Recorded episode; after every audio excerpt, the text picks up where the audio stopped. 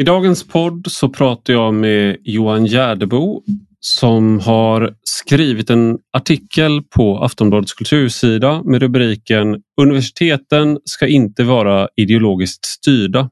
Och det handlar då om att Johan Gärdebo som är en aktiv forskare vid Seedbox som är en humanistisk forskarmiljö vid Linköpings universitet.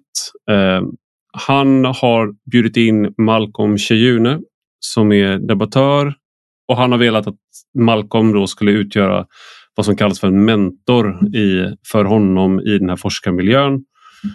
Vilket vi kommer gå in på exakt vad det betyder. Men han fick i alla fall nej på det för Malcolm Cheyune har fel värdegrund kom det fram till slut. Istället erbjöds han att ha Andreas Malm som mentor och eh, Malm anses då inte vara kontroversiell medan Malcolm Cheyune anses vara kontroversiell. Till saken hör då som Johan skriver på Aftonbladets kultursida att medan Cheyune kritiserar klimataktivism så tycker Andreas Malm att fler borde utföra terroristiska klimataktioner, till exempel sabotera infrastruktur, blockera motorvägar, spränga gasledningar. Han anser då själv att det inte är terrorism eftersom man utsätter infrastruktur för det här. Frågan vi diskuterar i dagens podd handlar om akademisk frihet. Eh, är det ens möjligt att ha ett samtal med meningsmotståndare inom akademin idag? Och med mig i podden också har jag Anna-Karin Windham som jag skrev genusdoktrinen tillsammans med. Hon är ju aktiv forskare vid Göteborgs universitet och har varit med om många av den här sortens konflikter personligen och har även då i sina roller på universitetet kommit i kontakt med många andra forskare som har varit med om liknande saker. Jag hoppas att du tycker det är intressant. Det blev ett väldigt långt avsnitt men jag tyckte att det var motiverat för att vi är tre och för att ämnet är ganska snårigt och det är värt att utforska. Nu till dagens gäster. Ni lyssnar på Rak Höger med mig, Ivar Arpi.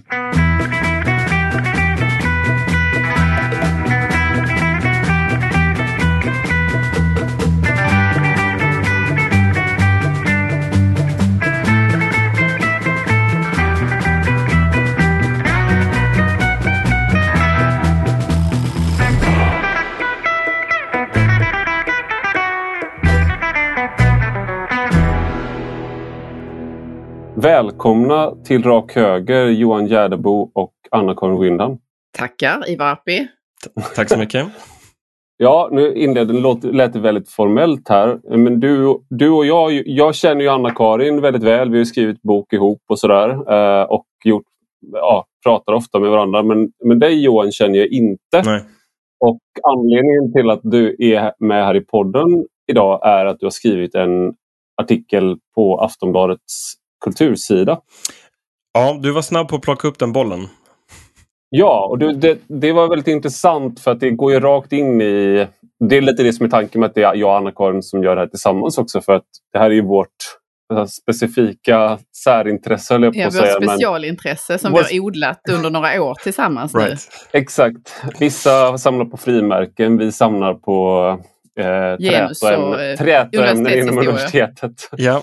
och, och den här artikeln du har skrivit har rubriken Universiteten ska inte vara ideologiskt styrda. Vi gör en kort historia lång håller jag på att säga. Nej, men vi, vi börjar med vad du forskar om. Börja från början så att säga. För du, du forskar på eh, Seedbox som är en del av en satsning på Linköpings universitet. Precis. Det är liksom, Seedbox är en strategisk satsning på Linköping universitet för miljö och humaniora. Så att min bakgrund är som historiker, eh, disputerade 2019 i teknikhistoria på KTH. Men liksom mitt, den miljön jobbade också mot eh, miljöhumaniora och jag har liksom alltid sett mig som en del av det fältet när jag sökte mig till historia och teknikhistoria. Det är väl den korta bakgrunden egentligen. Jag, till träningen är jag historiker och i nuläget så har jag en vad man kallar för en, en postdoktortjänst på uh, Linköping som jag sökte mig till. Man kan väl skjuta in också att Linköpings universitet har ju lite en historia av att organisera sig på ett lite annat vis mm. än hur universitet eh, traditionellt brukar göra, nämligen att man gör det i fakultetsområde och ämnesområde eller ämnesdiscipliner. Där man tidigt tillskapade istället eh, tvärvetenskapliga arenor eller sammanhang, vilket väl det Johan som du är in, inom nu är en förlängning av eller en liksom nästa nivå ja, av just det här. Precis, Nej, men du, du är helt rätt. Alltså, tem, temamiljöerna som det då kallas vid, vid Linkan, eller Linköping universitet, det är på något sätt den the original tvärvetenskap. Att du, mm. du bygger en miljö som från dag ett ska um, studera frågor utifrån flera olika discipliners perspektiv. Och det, här har man gjort liksom, under flera decennier och blivit väldigt bra på det. Så det är inte alls konstigt att man också har kunnat utveckla miljöhumaniora där. Um, men, jag, men jag tror att min, min ingång på de här frågorna har egentligen funnits sedan tio år tillbaks eftersom jag har varit intresserad av miljöfrågor. Jag har också en bakgrund i miljörörelsen. Så att jag ville ha ett ämne som kunde förstås tvärvetenskapligt sen, från dag ett. Och den här miljöhumanistiska då, traditionen fanns vid Linköping, den utvecklades också vid många andra lärosäten. Och det här projektet som du är involverad i handlar om hur vi kan göra, alltså ambitionen att göra Sveriges klimatomställning rättvis och brett förankrad i samhället. Och ni studerar hur beslutsfattare, företag, civilsamhälle, dialogen däremellan. Och enligt er projekthemsida så genomför ni studien i tre städer, Lysekil, Slite och Luleå. Mm, exakt. Eh, och anledningen till att ni valde ut dem var för att de är fossilintensiva industrier. Eh, men liksom, och vad händer då? Och, och, du kan väl beskriva vad, ja. nej, men de här tre platserna som nämner, Lysekil, Slite och Luleå, är ju också hem för Preemraff, eh, Cementa och SSAB respektive, som är de tre största utsläppen av koldioxid i Sverige. Eh, från industrin i alla fall. Ehm, och hela projektets fokus är egentligen att försöka förstå liksom hur den svenska klimatpolitiken tolkas av olika samhällsgrupper vid de här platserna. För att industribygderna kommer behöva genomgå en omställning och därför är det också naturligt att titta på omställningspolitiken eh, utifrån de här platserna. De, de, är omställningens frontlinje om man ska använda sånt liksom, målande språk. Därför att merparten jobb där är beroende av de fossilintensiva företagen. Frågeställningen är inte naturvetenskaplig utan den är samhällsvetenskaplig, det vill säga hur blir omställningen inte bara effektiv i bemärkelsen man ska fasa ut fossila bränslen inom si och så många år, utan också hur den blir rimlig eller politiskt legitim för medborgarna där. Det intressanta i just detta forskningsprojekt handlar ju också om hur, tycker jag, att det, en aspekt av det är hur människor tolkar den här typen av förändringar. Man uppfattar dem, hur man tar emot dem, hur man ser dem och gör dem till sina eller opponerar emot Exakt. dem. Eh, vilket ju gör att det har en otroligt tydlig samhällsvetenskaplig sida i det. Och eh, alltså relevant ur en samhällspolitisk, eh, ett samhällspolitiskt nu på något mm. sätt. Nej, men absolut, jag, jag håller helt med. Och det, det, det, kan man också fråga sig, varför söker sig en historiker till en så här samhälls, eller samtida fråga? Men det är just det här som du beskriver, att, att det är en samhällsvetenskaplig fråga om en omställning och det svenska samhället, som alla andra västerländska samhällen, har genomgått industriella omställningar tidigare. Så det är därför som jag ville ha den här typen av eh, problem att, att studera. Just det, och jag tänker bara, bara idag, eller de senaste dagarna nu, så debatterar man ju elpriset väldigt mycket. Och eh, Någonting som man kan glömma av är att ja, just nu så har man ju kritiserat de som har då eluppvärmda hus till exempel. Ja, det borde ni ha förstått nu när elpriserna stiger att det där var dumt. Och det där är inte klimatsmart. Men när man lanserade det så var det ju just för att det var någon, elen var billig och man ville bort från kol, ursäkta, kol och olja eh, som uppvärmning. Eh, och sen då när man blev kärnkraftsmotståndare så finns det miljönämnd i Stockholm till exempel som hurrar för att eh, man eh, börjar elda med kol och olja igen då för att det kommer minska kärnkraftsberoendet. Apropå liksom hur acceptans för olika eh, så här, olika åtgärder i klimat. Och vem som är bov och hjälte, inte minst, i hur de rollerna skiftar här. Mm. Ja, precis. Eh, jo, absolut. Och det är, det är någonstans ett, ett förskjutning i vad som är problemet. Och under lång tid så diskuterades liksom klimatfrågan som en eh, kunskapsfråga. Eh, det vill säga, alltså, mm. vi behöver på något sätt säkerställa att vi befinner oss i en antropogen klimatförändring. Um, Vad betyder antropogen? Ja, människoskapad, det vill säga det här är ja. män, människans uh, liksom, skapelse, man ska säga. Um, och det är, det är, inte det som är fokuset här, utan fokuset är snarare hur, alltså, vad betyder det i politik? Hur utformar man en politik för att kunna råda bot på eh, människoskapade klimatförändringar? Och steget från alltså, vetenskapen till politiken, det är väl den liksom hur man ska uttolka det, där, det, det är där hela det här forskningsfältet just nu finns. Och det kommer vara aktuellt under ett antal år framåt och min gissning är att man kommer att gå tillbaka till den här typen av beslut som du var inne på eh, Ivar. Liksom så här, om, okay, men varför var de här lösningarna en bra idé givet var vi befann oss? Det främsta syftet med din artikel, men jag tycker det här är väldigt, det ni forskar om är väldigt intressant. Du har en passage i din text som är så här. Det blir färre industrijobb i Sverige men samma varor behövs och importeras därför istället från andra länder. Stigande drivmedelsskatter drabbar arbetare beroende av bilen men utsläppen minskar inte eftersom alternativa färdmedel saknas eller fattas. Och det, det där tyckte jag var väldigt intressant för att det, det tar ju, vad ska man säga, den här, nu är inte de här och kan försvara sig ska man alltid säga, men Greta Thunberg eller Johan Rockström det här att Eh, vi måste göra allt nu och lyssna på forskningen. Okej, okay, men här är det ju då, det du tar upp här är ju fall där det kanske är mer oklart vad, eh, hur man faktiskt ska implementera eh, forskningen för gemene man. Ja, och, så här, och givetvis går flera av de här eh, svaren på det utanför vad jag och mina kollegor liksom kan eller hinner med att kolla på. Ehm, det jag försöker illustrera här snarare att det är så här flera personer som jag talar med i de här industribygderna resonerar och därför så kan de inte heller förstå klimatpolitiken. Um, det, det, det, är en sak att man, man har en strukturomvandling i en, utifrån en ekonomisk eh, kalkyl, det vill säga sorry det finns billigare produktionsförhållanden i andra länder, nu lägger vi ner här i Sverige. Det, det kan du ogilla och bedriva politik mot och det är en politik som alltså, den går absolut att bedriva. Eh, och det kanske man kan komma in på senare. Men den här politiken handlar inte primärt om du kan sälja varan konkurrenskraftigt, utan om att det är fel att ändå göra det ur en koldioxidsynpunkt, för vi har inte utrymme att släppa ut så pass mycket koldioxid. Och Det är den här sista biten som är svårare för de som jobbar i de här industrierna att köpa och ifrågasätter då. Um, och det, det, går att ha den och man behöver nog ha den debatten för att det ska gå för de här samlarna också att kunna föreställa sig vad ett en framtid bortom fossilindustrin ser ut som. Nu har man någorlunda koll på vad det är du forskar om. Men det som var anledningen till att du skrev den här artikeln har vi inte ens kommit in på än. Och det var Nej. att ni skulle utse, om jag har förstått saker rätt, olika mentorer på Seedbox som skulle liksom bidra med perspektiv. Vad händer då?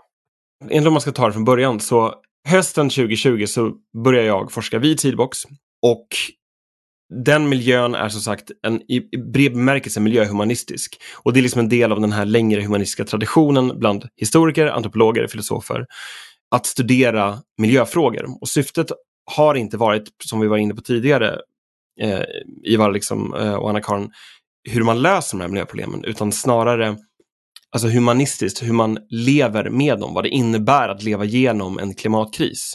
Att skapa kulturella lösningar. Och om det här låter liksom fluffigt. ni, ni, ni, ja, det, det är humaniora. Ja, men, men jag tror också låter, så här. Jag har läst humaniora främst, så för mig låter det hemtamt. Ja, ja jag med. Jag är också humanist. ja. ja. ja. Och, och jag, jag menar på allvar att det är de här kulturella frågorna om existentiell mening som man måste svara på när man befinner sig i en klimatkris. Så jag tycker det är helt legitimt. Um, men det som också utvecklas parallellt med den här då mer friare sökandet mot miljöfrågor är en ambition att skipa rättvisa, alltså stå upp för olika förtryckta gruppers rättigheter. Jag har sett de här frågorna som en del av att liksom resa en debatt med andra kollegor. Alltså någon typ av fortsatt liksom sökande för att kunna debattera varför vi gör som vi gör eller lever som vi lever eller, eller ja, reser som vi reser. Och miljöhumaniora har alltid möjliggjort den här typen av, eh, vad ska man säga, eh, ingångar från personer som inte heller är eller ja, jag kan komma tillbaka till det senare. För din fråga var egentligen ganska konkret. Vad, är det, vad var det som har hänt? N när jag joinade då Seedbox så lanserade de ett mentorskapsprogram Där tanken är att man som ny forskare då ska kunna få en mentor att kommentera på vår forskning. Eh, och ett annat syfte med det här är också att man ska utöka Seedbox eh, nätverk. Så det här är liksom en experimentell verksamhet. Um, och det möjliggör också att du har med personer som inte nödvändigtvis är akademiker, eller de har, de har inte doktorsgrad nödvändigtvis, utan det är en transdisciplinär miljö. Så att du kan vara konstnär eller aktivist eller ha någon annan typ av kreatörfunktion. Eh, de, de, den feedbacken är så att säga lika relevant. Och, det här är som någon slags intern version av tredje uppgiften uppfattar jag det mm. som. Alltså att det vill säga vi har ju alla ett uppdrag att samverka med det omkringliggande samhället. Men här ska ni då istället plocka in det omkringliggande samhället till universitetet och ta hjälp och stöd och få inspiration kanske yes. Yes. kopplat till dessa människor. Ja, nej men du har helt rätt. Det, det, det, mm. det är det som är tanken här. Och jag, nu, jag har inte tittat på det närmare, men om man kollar liksom bibliometriskt utifrån vilka som skriver i tidningar så skulle jag säga att miljöhumanister är liksom starka eh, samhällsdebattörer i, i många av de här frågorna. Sen kanske man inte... Ja, så man, man är mån om att kunna vara nära en samhällsdebatt och därför så, så inser du också att du kanske inte bara kan umgås med akademiker helt enkelt. Egentligen är det ganska straightforward det ledningen ber om att vi ska utse eller skicka förslag på dessa mentorer. Så jag föreslår... Och det, och det här skulle inte bara vara mentorer för liksom e, en, en, en mentor till eh, en enskild forskare utan, utan för hela kollegiet då, liksom, eller hur? Det, det är primärt tänkt att det ska vara en mentor, det ska vara mentorer som kan berika ens egen forskning. Men de ska ju kunna genomföra då ett, ett samtal där andra forskare eh, eller andra deltagare kan ha behållning av det. Och jag föreslår då två mentorer där den ena är akademiker som skrivit en hel del om klimatkrisen. Eh, och sen föreslår jag Malcolm Shiune eh, som är då en icke-akademisk mentor. Den här biten tror jag är viktig för liksom mentorverksamheten specifikt som jag sa, men även miljö, miljöhumaniora brett sett välkomnar vad som kallas för den här typen av transdisciplinära samarbeten. Det vill säga samarbeten med folk som inte nödvändigtvis har en doktorstitel, eh, alltså är forskare. Så det kan vara konstnärer, aktivister, kreatörer av olika slag det verkar inte heller vara ett problem att jag skulle ha föreslagit två mentorer. Ehm, för det finns liksom ett budgetutrymme för det. Och min tanke då, vilket jag förklarar för dem, är att jag gärna vill ha två mentorer vars olika perspektiv kan balansera mot varandra. För min tanke här är att det jag studerar är berättelser som um, avviker ganska mycket ifrån hur um, jag och kollegor pratar om klimatkrisen, äh, klimat, um, hur jag och kollegor pratar om klimatkrisen internt. Mm. Och, så att därför vill jag ha två mentorer mm. som kan liksom spegla de här olika eh, perspektiven på frågan. Just det, det här tar du upp i texten just Malcolm Chiyune och att han beskriver klimatpolitiken som ett moralistiskt medelklassprojekt. Mm. Eh, och att omställningen till ett fossilfritt samhälle drabbar arbetande människor på landsbygden hårdast och utan att egentligen rädda miljön. Och han gör det genom en marxistisk analys. Mm. Det finns motsvarande eller liknande röster i den engelskspråkiga världen som också gör det från en marxistisk synpunkt. Så du, då, mm. och då, just då i vår flygskam, medelklass, eh, självklart att man ska ha elbil, självklart att man har de här självklara självklarheterna så skulle det här perspektivet då tänkte du bidra med en annan energiinjektion mm. i samtalet. Då. Precis, alla de här sakerna du nämnde, flygskam, köttskam, sånt som jag tycker till vardags är en bra grej. Det vill jag mm. gärna att någon ifrågasätter, exakt. Ja, precis. Jag tolkar det också som att du i din artikel att du poängterar just att Cheyune ha, har eh, access eller att han tolkar och gör sig till röst för röster som annars inte kanske hörs så mycket i debatten och där det fanns en överensstämmelse mellan eh, strömningar eller mönster du sett i din forskning men som ofta inte kommer till tals eller som ofta inte vägs in när man gör den här typen av politikutformningar eller analyser. Och att det mm. fanns ett, ett, ett akademiskt och ett samhälleligt intresse och värde av att få in de här aspekterna i det du håller på med i forskningen. Ja, du sa tidigare Ivar att nu är inte Seedbox här för att kunna ge sitt perspektiv på det här. Men på samma sak kan ju sägas om, om Malcolm Schuner. För att jag känner inte Malcolm, jag har aldrig träffat människan. Så min beskrivning av hans perspektiv är utifrån hur jag har förstått det från de texterna jag läst. Um, men men jag, jag hoppas att jag liksom återgett det på ett, ett rätt, rättvist sätt. Um, men det är absolut som du säger Anna-Karin, att det, det jag känner igen i materialet i de personer jag pratar med, att han speglar ett perspektiv som återfinns bland en hel del människor som jag, i, som jag har talat med på de här platserna.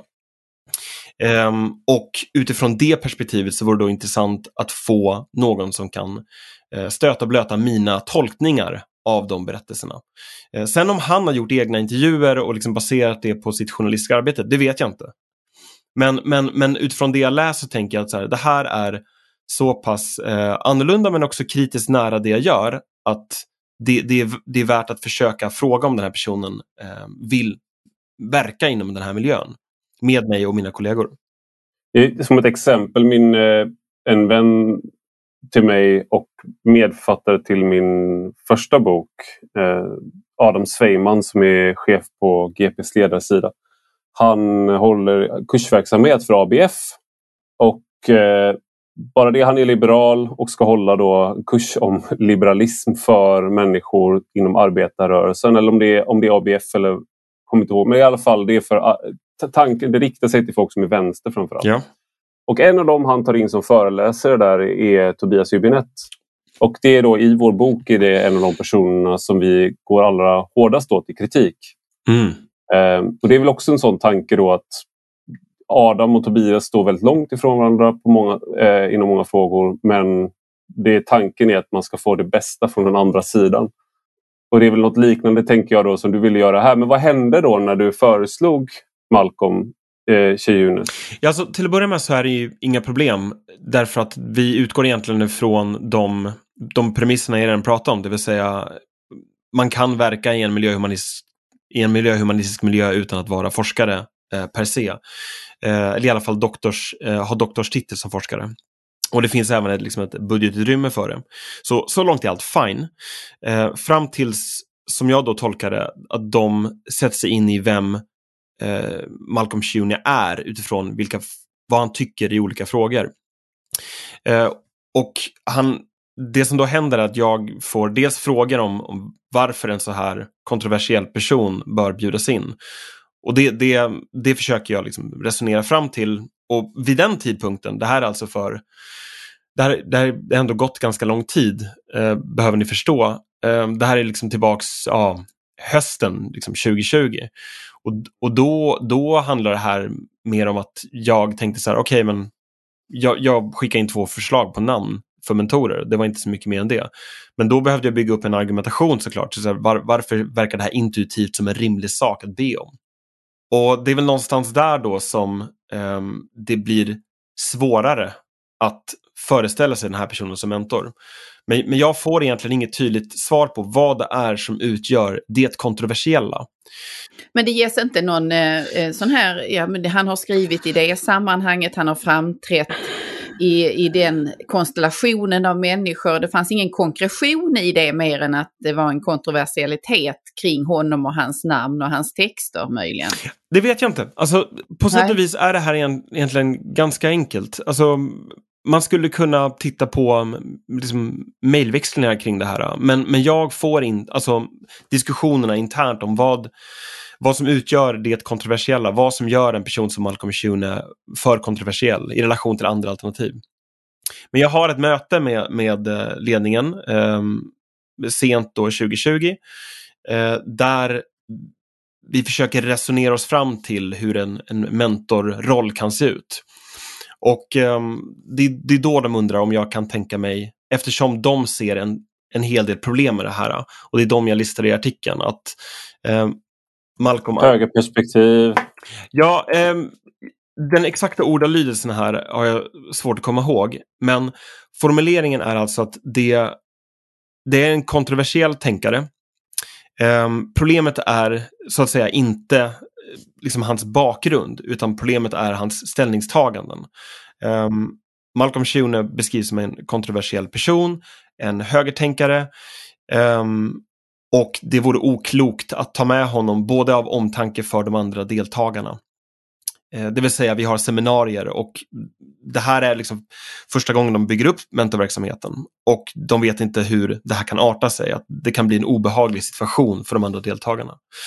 Eh, och sen vidare också att det, det vore oklokt även för, eh, för Seedbox själv. De vet inte hur det här kan se ut, vart det kan ta vägen eller också även för min del.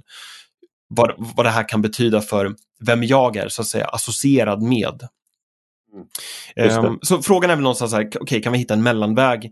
Och jag har ju listat andra förslag på, som jag då ser det, väldigt tydligt marxistiskt skolade analyser av klimatkrisen.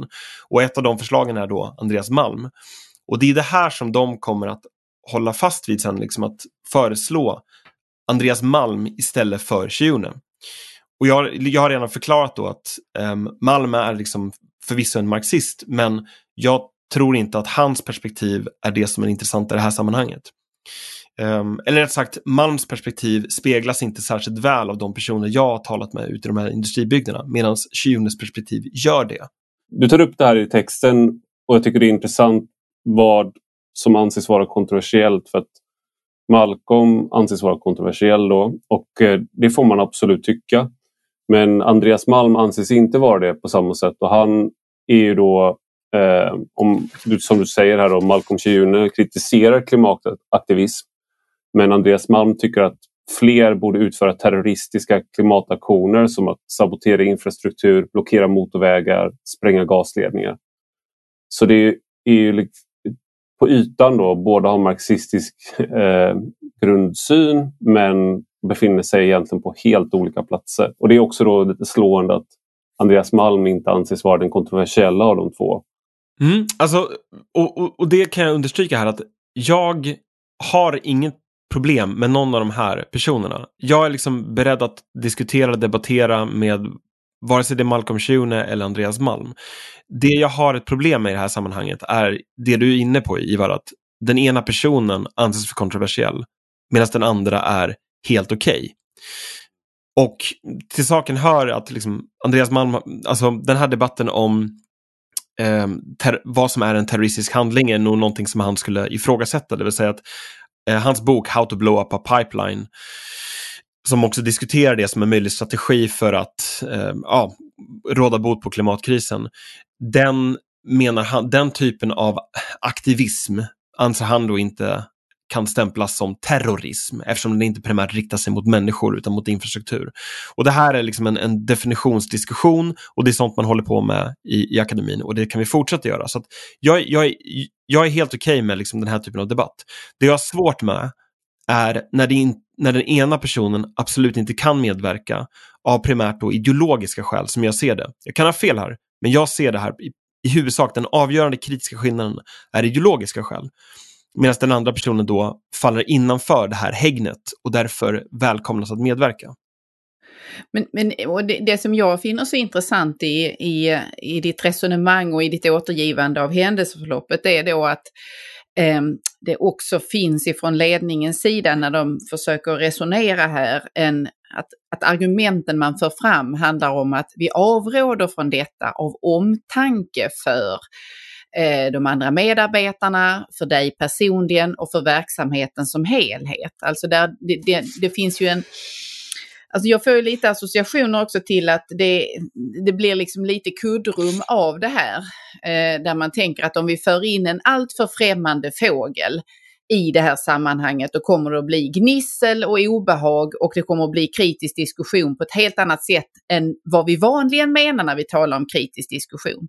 Medan då det, det är eh, förslag på eh, extern röst, eh, mentor som, som de kan tänka sig acceptera absolut kan, skulle kunna skapa lika mycket gnissel. Men där antar man då att det finns en sån samsyn i de grundläggande frågorna så att då, då blir det inte, då är det liksom redan värderat och krattat och klart att släppa in den personen. Ehm, ja, alltså jag kan se en likhet här så tillvida att vissa saker är outtalade, alltså införstådda om, om hur det här samtalet bör gå till. Och det är först när då en sån här person inser jag då i takt med att, att det framförs olika argument här, att det, det blir för mycket premiss, det blir för mycket av det vi gör um, som som måste vridas och vändas på. Um, så det här är liksom en ganska effektiv verksamhet så länge som det håller sig inom den, um, den ideologiska fåran som är utstakad, som inte är uppmärkt. Och jag är också så här, vad är det för ideologisk ja, fåra? Precis, det, det, är nu, nu du sitter och diskuterar här som sitter och funderar så här, vad exakt är det det handlar om? Och jag tror inte själv att vi som är medverkande är helt medvetna om de här sakerna heller. Jag tror inte att vi ser på det på det sättet.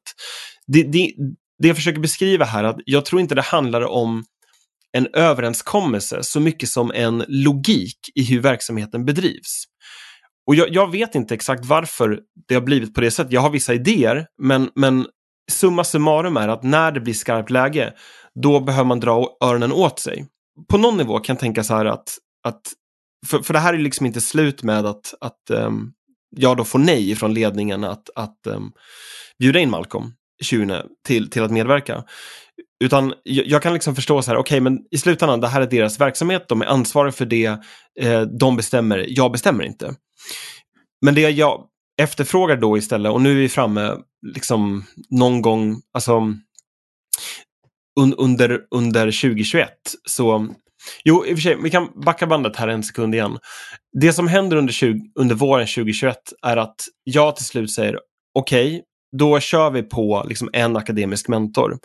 Och så släpper jag det här kravet på att få med eh, Malcolm Schune. För att jag märker att jag, jag börjar bli en riktigt o, liksom, obekväm person att ha att göra med. Och man måste också komma ihåg att det här är i slutändan mina kollegor. Det här är personer som jag liksom har kontakt med och som... Som, jag, som du ska harva med ett par år framöver? Nej, men som jag, snarare så att jag skulle säga att jag i övrigt kommer överens med. Och, ja. och också på någon nivå är liksom kompisar med. Det enkla för mig i det här fallet hade bara varit att liksom, nu släpper jag det här, jag tar en annan mentor, schysst att ni är beredda att få betala för det, jag får kommentarer på mina texter. Det hade varit det rent instrumentellt enkla i det här fallet. Um, och det är det någonstans jag tänker här under våren. Men, sen så har jag också andra eh, samtal, dels med den här eh, andra mentorn, eh, som i viss mån liksom håller med om att det borde, det borde vara högt i tak nog att ha med ehm, en, en, person som Malcolm Schune.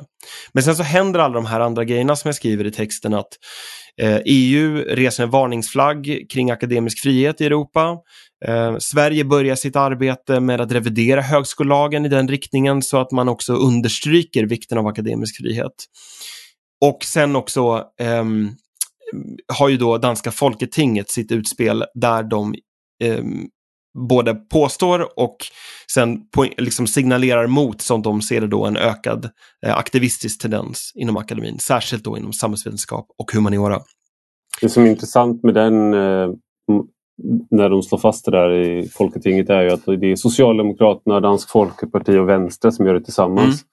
Ja. Ehm, och eh, har en ganska stor samsyn. Mm. Vilket är då en markant skillnad mot hur de här diskussionerna går i Sverige skulle jag säga. Ja, absolut. Det är ju ett så intressant skeende på så många sätt det som händer i de olika delar du tar upp där Johan. Därför att när man när det här kommer slag i slag så vaknar ju plötsligt röster inom det akademiska fältet och inom i politiken till liv och börjar tala om akademisk frihet, att det är viktigt att värna det. Och man pekar med hela handen och säger titta vad som händer i de här länderna nu där viktiga ämnesområden plötsligt hotas eller med ett pennstreck plocka, eh, vad heter det, avfinansieras eller plockas bort om man räds då för den typen av politisering som följer eh, som en effekt av det, men man är fortfarande någon slags här selektivt blind för liknande processer som har pågått under ganska lång tid, menar jag och Ivar i alla fall, i Sverige. Eh, där det har funnits ett tryck på eh, en viss form av teoribildning, har fått försprång, fram, eller haft, ett, haft fördelar framför andra och så vidare.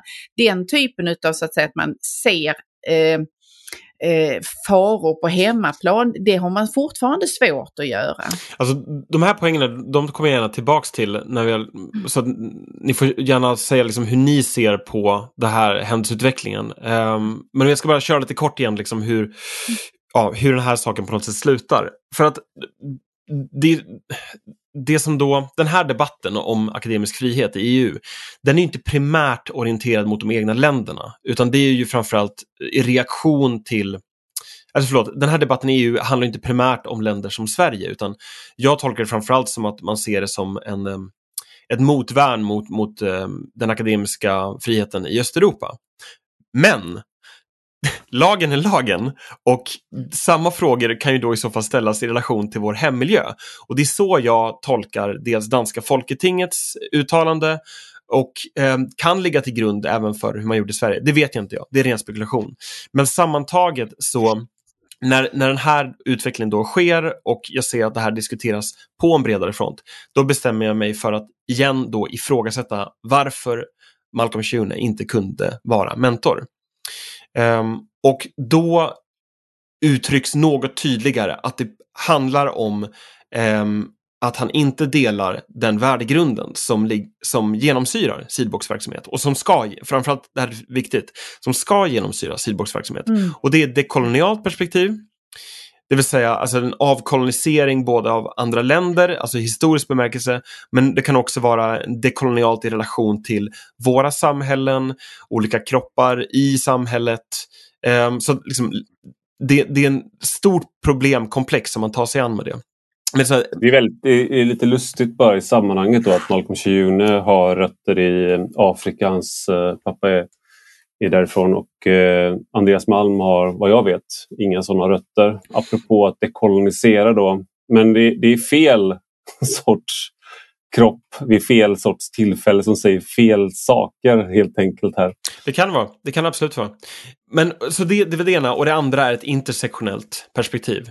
Eh, och det intersektionella perspektivet helt kort liksom handlar om att du kan ha olika liksom, förtrycksstrukturer. Så du kan då ha en, säg, en kvinna som i samhället är förtryckt i relation till mannen. Eh, det kan handla om relationen till produktionsförhållanden, eh, roller i hushållet och så vidare. Men den här kvinnan kan i sin tur vara eh, hierarkiskt ovanför en, en mörkhyad man. Mm. Eh, och den mörkhyade mannen kan i sin tur vara över i hierarki till en mörkhyad kvinna. Eh, och, och, och, så fortsätter det på det här sättet för att någonstans beskriva en, en hel webb av olika typer av förtryck som ligger på varandra. Så det dekoloniala perspektivet och det intersektionella perspektivet är två ådror som då genomsyrar Seedbox. Och det, det kan säga i det här sammanhanget att framförallt under delar av min liksom, akademiska arbete så har jag liksom, sympatiserat med de här åskådningarna eh, och ifrågasatt delar av de här åskådningarna. Så det här är inte nytt för mig. Det som är nytt för mig dock är att de två perspektiven som jag har förstått i huvudsak som metoder nu är också då portvakter för vem som kan verka i miljön, vem som överhuvudtaget kan ifrågasätta vad det är som eh, är, ja, men, vad det är vi studerar. Men det intressanta är väl också om de, om de är därutöver blir normativa för vad man kan komma fram till. Det, alltså om de är normativa mm. både i frågeställandet, metoden, överbyggnaden och utfallet. För det jag, det jag funderar kring detta är just att alltså där de ämnesdiscipliner, de forskningsfält som, som du kommer ur och som du rör dig inom, ja. Eh, och som, som jag själv har rört mig inom också, de är ju i huvudsak, alltså de är ju empiriska. Mm. Det intressanta är ju då att studera verkligheten, att på något sätt få grepp om vad sker här och hur kan jag förklara och förstå det. Eh, men där de områden som du nu beskriver och där teoribildningarna eh, bli, är så styrande, då överordnas plötsligt teoribildningen den, den eh, eventuella liksom, empiproduktion du gör. Mm. Den är styrande också för vad du kan tänka samla in. Och då blir ju en, en person som kommer med ett konträrt perspektiv eller som vänder och vrider på detta och säger att det där grundantagandet, det stämmer inte alla gånger, eller man kan se det på det här sättet också. Då, då bråkar den här personen så att säga med teoriinstrumentet på ett sätt som jag inte kan acceptera. Ja. För då kan jag fortsätta min samhällsförändrande verksamhet med min forskning som vapen. Mm. På ett sätt så kan jag sympatisera med att man har en teoretisk utgångspunkt för att överhuvudtaget kunna göra någon typ av studie. Liksom, ja. Fine. Mm. Men, men mm. det som saknas här liksom vissa tillfällen när du stannar upp och säger kan det här vara fel? Och det kanske inte ens du som ska göra det ifrågasättandet utan du också tar in andra personer. Och du mm. nämnde här liksom konträrer och om man nu ser liksom Malcolm Schune som en konträr så tänker jag mig att det är liksom först i mötet med de här konträrerna i akademin som du måste ställa mer grundläggande frågor. Typ, vad håller vi på med här? Om inte det mötet äger rum, då kan man på något sätt tuffa på. Och det kanske inte är säkert att du i den stunden känner att du kan eller du har tid att besvara det här. Och ska, tol ska jag tolka mina kollegor välvilligt här så tycker väl de då inte att de har haft tid för det. Eller att det finns andra forum där man kan bjuda in det här. Men när man så tydligt säger nej, vi vill inte ha den här personen här i det här sammanhanget. Det, det, är inte som att man då känner så här, ja men då är, det, då är det helt naturligt att man ska ta med den här personen i ett annat sammanhang. Och det erbjuds inte heller sådana andra sammanhang utan då får jag i så fall bjuda in den personen själv och det kan jag ju såklart göra. Um, men till saken hör att som mentor så får du också någon typ av betal för din tid. Och det finns ju då en förklaring varför Seedbox inte vill ge betalt för då kommer, de, då kommer ju de behöva associeras med den här personen. Det blir bokfört. Då blir bokfört om man satt pengar mm. i, i fickan på en annan person. Och det är det här som jag är inne på i slutet på artikeln att, att jag, jag kan på ena sidan förstå att man eh, tänker två gånger kring det här. Men, men eh, när man är beredd att ge pengar i, i, den ena riktningen till någon som bekräftar de här perspektiven som du var inne på, som inte kommer ifrågasätta varför man har tagit ett perspektiv på det här problemet. Medan du gör det i ett annat fall, då, då har man en del önskade eh, slutsatser. Jag tänker Anna-Karin, du, det här är någonting som vi tar upp i genusdoktrinen men även när vi pratat väldigt mycket om de här sakerna i olika sammanhang. Men är det här någonting som... För det, det, det, det är ganska långt som du Johan, du får, det, kommer, det är en ganska lång process tills du får liksom svart på vitt ganska hårt, hårt stopp så att säga. Tänk Anna-Karin, är det här någonting du känner igen från, liksom, från universitetet och liksom, dina äventyr i jämställdhetsintegreringen och på sekretariatet för genusforskning? Jo, eh, absolut och det, det fanns ju en eh, en väldig hög grad av medvetenhet och försiktighet när man under den tiden jag var på nationella sekretariatet för genusforskning, när man planerade vilka som skulle bjudas in, vilka som skulle lyftas fram på hemsidor, vilka man intervjuade i samband med att de släppte böcker eller kom, kom ut med ett eller annat eh, av i, i relevans och intresse. Där skedde en selektion som var normativ så att säga i förhållande till den värdegrund, för att använda det begreppet då, som sekretariatet hade som sin. Och jag menar att det är, de må vara eh, extrema eh, på ett sätt, men det är inte ett främmande beteende för andra akademiska sammanhang jag har rört mig inom skulle jag säga, där, där det liksom är öppna dörrar och att man har högt i tak och så, utan det finns ju en försiktighet här som jag menar eh, skadar den, ak den akademiska verksamheten på så sätt att resultatet av detta är att eh, ämnena, forskningsmiljöerna blir otroligt likformade och vad, vad värre är, också verklighetsfrånvända. Därför att där man har möjlighet att ta in någon som, som kommer med ett nytt perspektiv eller som vågar ställa kritiska frågor mot det som är för givettagande och sanningar i miljön, de frågorna blir aldrig ställda. Ehm, så att det här är för mig någonting, det, det illustrerar ju, fast inom ett helt nytt fält för mig då, samma mönster som jag har tyckt mig se inom eh, de verksamheter där jag har varit.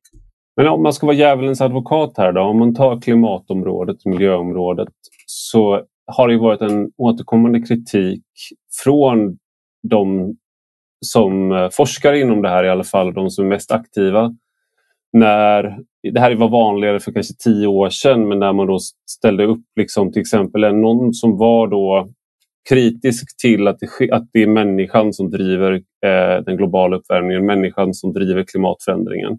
Att man satte en sån person mot då en person som, som var, sa att jo det är visst det och vi behöver göra någonting åt det.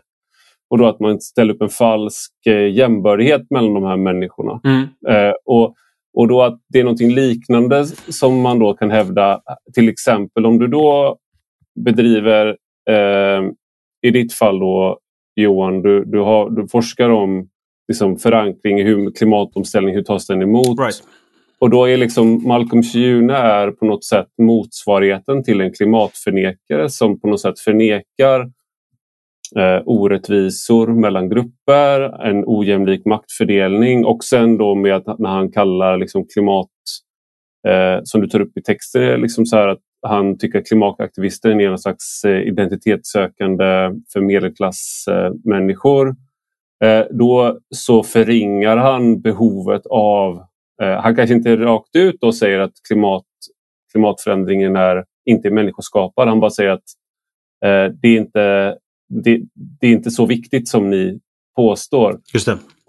Så i, i, i princip, om man ska sammanfatta min fråga, eh, bjuder du in motsvarigheten till en klimatskeptiker här? Kan det verkligen, är det, ska man verkligen bjuda in människor som är så annorlunda från projektet som man eh, är knuten till. Det, det, det, är så jag tror han tolkas, om inte annat, som en klimatskeptiker. Eh, men som sagt, jag, jag, eh, jag har inte fått den argumentationen ifrån ledningen. Så... Ja, vad snällt av mig då att, att, eh, att hjälpa till. Jag förstår. Det, det, är här, det, är en helt legitim fråga. Det vill säga, är den här personen egentligen lämplig? Alltså har han den kunskapen som behövs? Har han samma dignitet som andra alternativ här? Um, alternativt är den här positionen som man förordar uh, så pass liksom analytiskt relevant för det du pratar om. Allt det här är helt liksom, rimliga frågor att ta upp. Min poäng är att det inte är de argumenten som lyfts. Vi kom liksom inte ens dit. Utan det har handlat om vem är den här personen? Och utifrån om han då passar in i ett dekolonialt och intersektionellt rättviseperspektiv. Är det egentligen hans moraliska, för det är ju det som blir på något sätt konsekvensen är att det blir ju hans status som moral, i, liksom, på moralisk nivå snarare än är det han säger relevant. Alltså man, kan, säga, man kan egentligen ja. se deras två argument som varandras motpoler. Det Malcolm Schune menar någonstans är att på grund av, um, som han då ser det, miljörörelsens materiella intresse av att bedriva en klimatkrispolitik eh, så eh, betyder deras moraliska argument ingenting. Eller rätt sagt, de är moralistiska. Eh, så han avfärdar dem då för att de så att säga tjänar på det. Och det, det, det behöver inte vara på det sättet, absolut inte. Ehm, det, kan, det, kan, absolut vara så att du, du ehm, tjänar på att bedriva en, en, klimatpolitik som faktiskt gör någonting åt klimatförändringar eller Eh, Eh, koldioxidutsläppen. Och på ett motsvarande sätt så vänder då Seedbox på det här och säger att på grund av Malcolms materialistiska analys så är han moralistiskt tveksam. Jag ska släppa in dig Anna-Karin. Jag ska bara säga att jag har precis eh, mm, fått reda på att en, eh, jag blev kontaktad av en eh, person som skrev en rapport för ett bibliotek Eh, och det handlar om den här debatten som Stina Oskarsson ledde där det var en nazist som deltog eh, som var för ett par år sedan. Och eh, den här bibliotekarien som skrev rapporten hade fått uppgift att skriva en rapport om det hela och tog kontakt med mig för jag var en av de som var inbjuden till att tala men jag eh, ställde in min medverkan eh, av andra skäl. Eh, så han ville höra hur jag tänkte på biblioteksdebatten och så vi hade ett långt samtal och sen så fick han, eh, hans eh, överordnade, hans chefer reda på att han hade pratat med mig. Alltså och, den här bibliotek bibliotekarien? Som skrev rapporten och jag uppfattade vårt samtal som, ja, vi det, liksom, jag uppfattade inte honom som någon som höll med mig om allting eller sådär. Utan jag uppfattade som någon som vill ta in olika perspektiv, hade pratat med många olika röster. Men när hans chefer fick reda på att han hade pratat med mig, då så la de ner då la de ner rapporten. Alltså han fick inte skriva rapporten klart och den skulle inte publiceras. Men de gjorde det utan att de hade läst rapporten. De, de visste inte vad jag hade sagt. De frågade inte honom om vad jag hade sagt. Utan det var mitt namn som var skäl nog. Och det var, där tror jag väl också är något liknande i alla fall. Att det finns en moralisk koppling som är viktigare än innehållet i, eh, i vad man säger. Och Det var också samma sak bara i, idag så la Cissi Wallin ut på sina Instagram stories att hon hade varit med i en podd med en kvinna som heter Aisha Jones eh, som är en Instagram-profil. Det låter nedsättande men hon har väldigt många följare på Instagram. Instagram-profet. Instagram-profet. Ja. Och, och, hon är kopplad till Black Lives Matter-rörelsen i Sverige. Eh, och hon och Cissi Wallin hade ett samtal om feminism, antirasism och, och egentligen ja, eh, intersektionalitet och den typen av frågor som vi är inne på här nu också. Men de verkar ha haft ett bra samtal enligt Cissi Wallin. Men Aisha Jones var väldigt kritisk till att Cissi Wallin eh, då hade samröre med mig. Det vill säga, och det samröret bestod i att jag intervjuade Cissi Wallin i podden. Det var inte innehållet. Är din inte fråga här, liksom, får jag prata med uh, dig? Nej, egentligen ingen fråga utan bara en, eh, en... Eh, jag försöker utröna här egentligen var problemet finns. För att jo, det är men... någonting... Ja, och det är det, Anna-Karin, du, kan, du får gärna komma in. Ja, nej, men jag tänker på att det finns många paralleller kring att det, det är som jag, som jag ser det handlar om att det är vissa frågeställningar får inte lov att ställas av vissa personer. Det är liksom en röd tråd i detta. Och om man till en frågeställning kopplar en viss person, då, blir både, då faller både frågeställningen och diskussionen. När till exempel du Ivar skrev om genus, eh, jämställdhetsintegreringen i första vändan och du var ledarskribent på Svenska Dagbladet, då deltog ju du i en eh, Opinion Live-debatt där rubriceringen för den här diskussionen var Är genusvetenskap en vetenskap. Mm. Eh, och det var inte du som hade satt den rubriken utan det var tv-programmet eller redaktionen där. Men ja. bara rubriceringen som sådan gjorde då att mina kollegor på nationella sekretariatet för genusforskning kunde under inga omständigheter tänka sig att delta i den här diskussionen. För du stod i studion och rubriken var fel. Mm. mm. Frågan var felställd.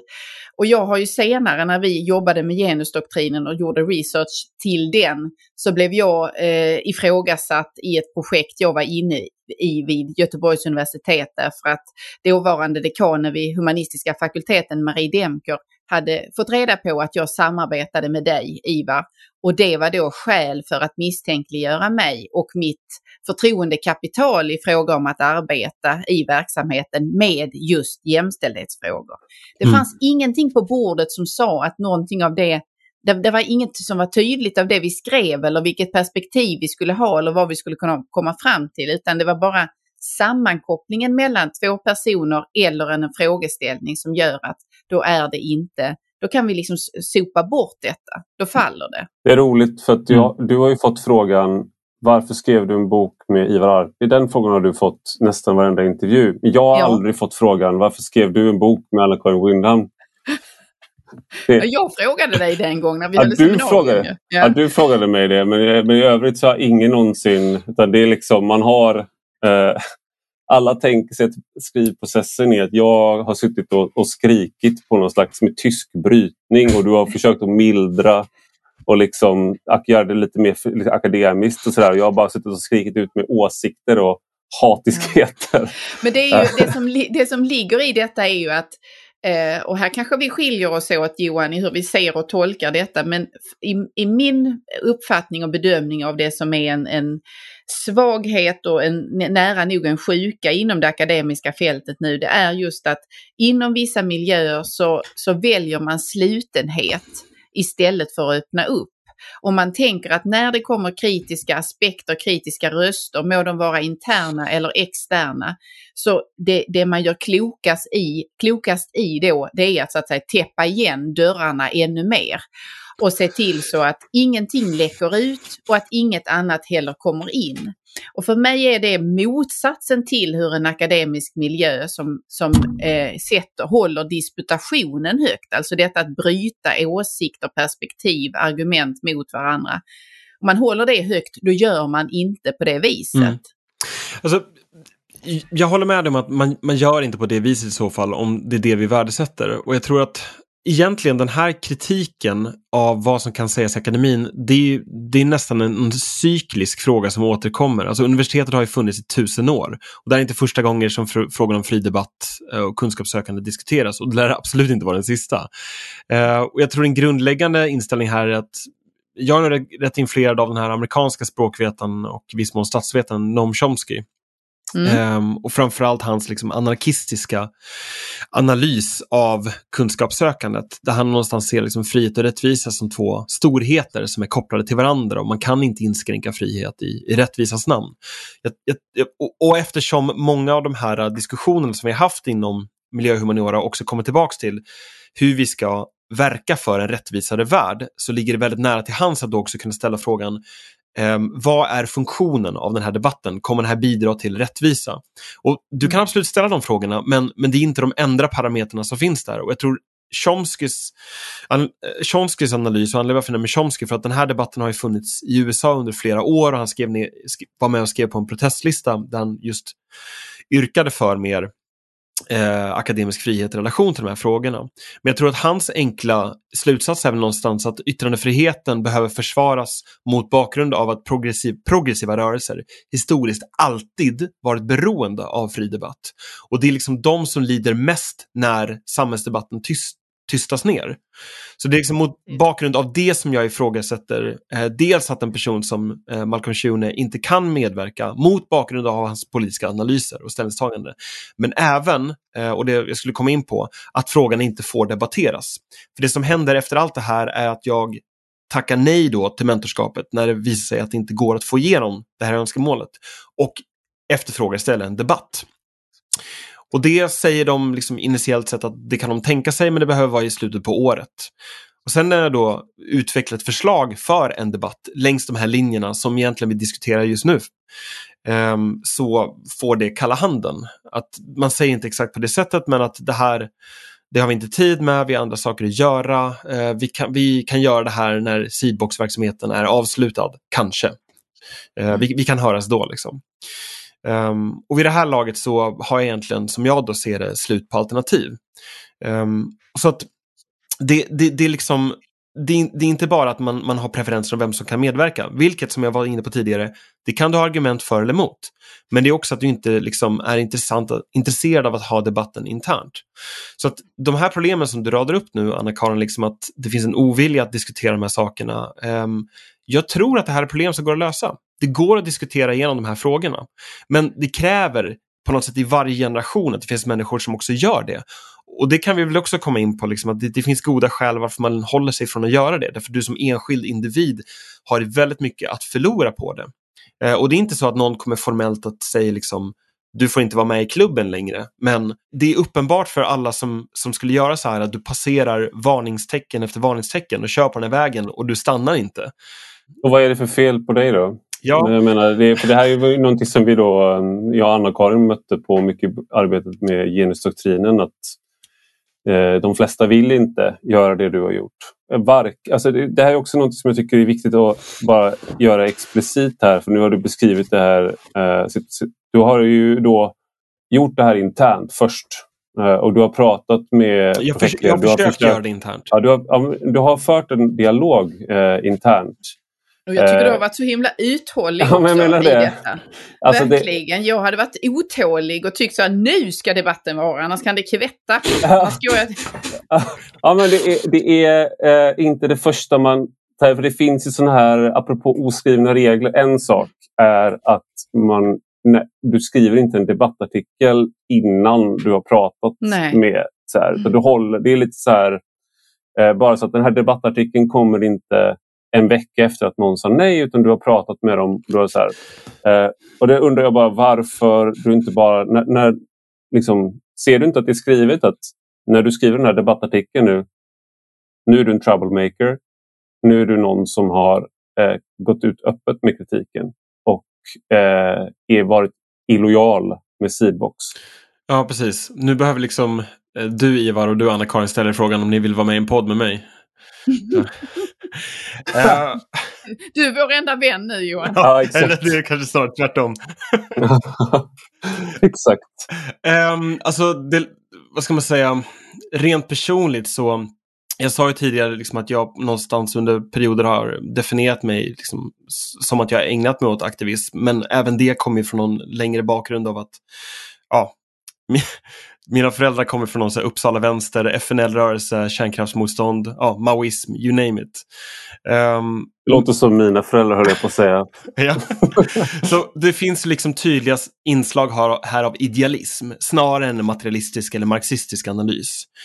En av mina första tydligaste minnen är att jag typ sitter på en cirkus med mina föräldrar eh, och så tappar den här cirkusskötaren kontrollen över hästarna och börjar använda den här, ni vet den här piskan som bara ska snärta mm. i luften.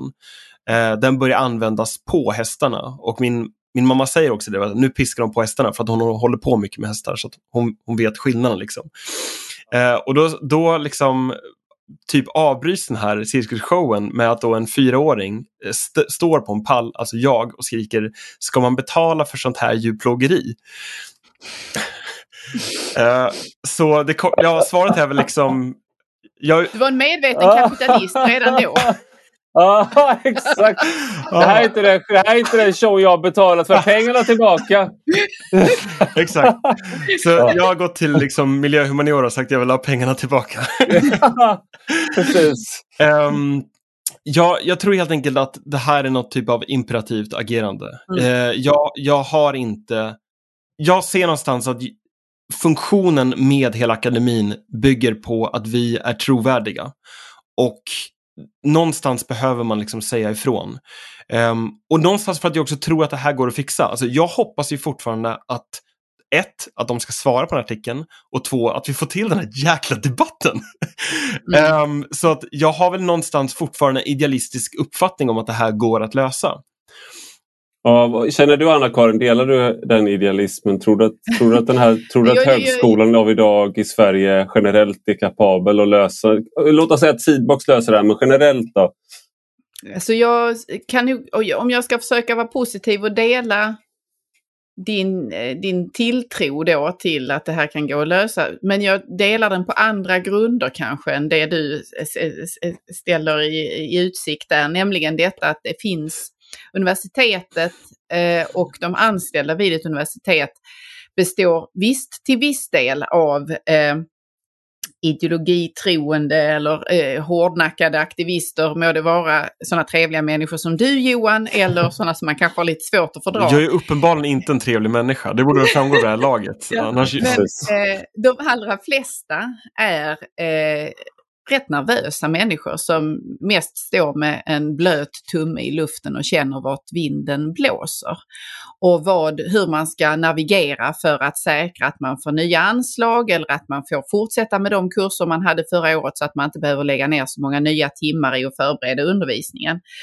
Och om ledningar för universitet eller ledningar för forskar, centrala forskargrupperingar som den du beskriver här klarar ut och genomföra den här formen av debatter och komma ut ur det med äran eh, och hedern i behåll, nämligen att man har försvarat den akademiska friheten. Då tror jag också att det här kan, kan mycket väl vända. Därför att de där som står med vätade tummar i luften då, då känner de av det. Och då kommer de också att bete sig på ett annat vis och inte vara nervösa för att släppa in eller bjuda in talare eller författare till texter som har haft kritiska aspekter på det man sysslar med. Jag vill bara säga det att eh, Anna-Karin, du är eh, officiellt konträr för att om man googlar blöt tumme i luften så är det inga resultat hittas för det. Så det, du kan vara Sveriges enda person som blöter ner tummen för att kolla vilken riktning eh, vinden blåser. Ja, okay, De allra okay. flesta gör det med, med ett finger tror jag. Eh, men det är, så att det här är beviset för att Anna-Karin är konträr. Hon går faktiskt sin egen väg. De med två tummar upp i luften och känner av hur vinden blåser. Det är så typiskt uh, göteborgskt. Det måste alltid vara lite annorlunda. Liksom. Exakt. Mm. Nej men så här, är akademikerna ängsliga typer? Jag vill, jag vill ge någon typ av pushback här så vi kan kanske borra oss ner i den här frågan. För det vi på någonstans frågar här, varför är det på det här sättet? Mitt intryck är snarare att det finns inte en tydlig övertygelse om att det måste vara på ett visst, ett visst sätt. Alltså, jag, jag håller med om att ett, ett, ett problem här kan vara att den, den, generella, den generella problematiken är ju att du har väldigt osäkra arbetsförhållanden. Så mm. på så sätt har ju också eh, Seedbox rätt i att om jag, om jag gör på det här sättet, om jag bjuder in en, en kontroversiell person, då blir det svårare, eller kan bli svårare, att kunna söka medel med andra kollegor för man, man är osäker på vem jag är och vad jag håller på med. Men den typen av ängslighet i sin tur är ju inte en ideell um, eller mor moraliskt ställningstagande utan det springer ur en osäkerhet. Kommer jag kunna vara kvar i den här miljön nästa år? Kommer jag få betalt? Uh, kan, jag, kan jag vara liksom livnära mig på att vara nörd? Och det svaret är ju inte entydigt ja, utan du är ju i praktiken i konkurrens mot dina kollegor. Men här är det också något som du var inne på när vi pratade tidigare Johan inför podden. Att, eh, någonting som jag också observerat att rädslan tycks inte riktigt följa hur, hur trygg du är eh, på, med din anställningsform. De stöter på rädsla hos professorer, lektorer, doktorander, studenter och sen stöter man också på människor som är beredda att säga ifrån på alla nivåer. Så det är inte helt det är inte helt tydligt att det Alltså det kan mycket väl vara så att dina chanser att bli, få en fast tjänst på universitetet är körda nu. All right. Men det är inte det, det, är inte det som har, um, får en professor att avstå. För att de har en på, de borde kunna säga det här men de vill ändå inte. Right.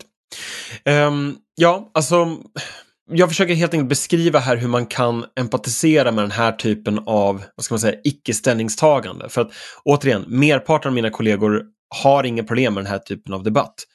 Men någonstans måste man ställa sig frågan, varför har vi då inte den här debatten?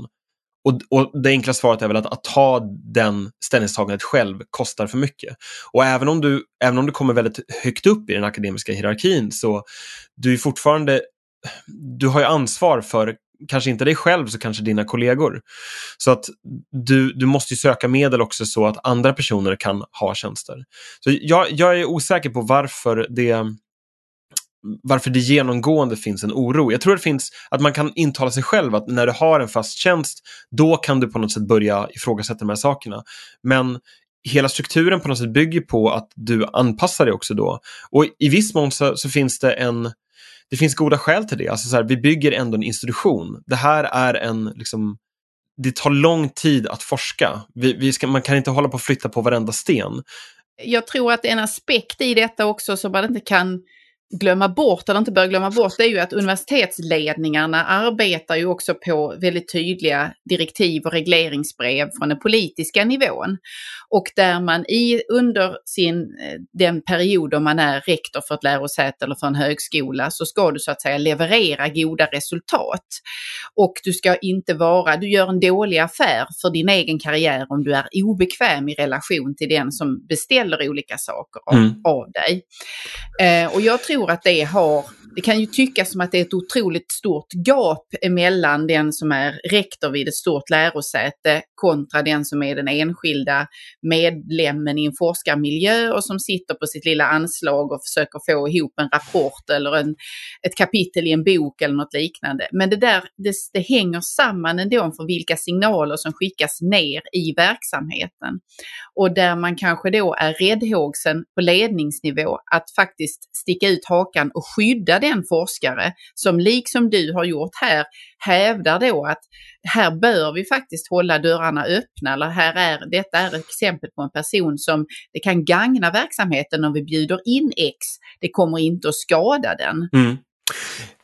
Och det, frågan blir någonstans, vad är verksamheten? Och min claim här är någonstans, verksamheten är att förstå eh, omställningspolitiken.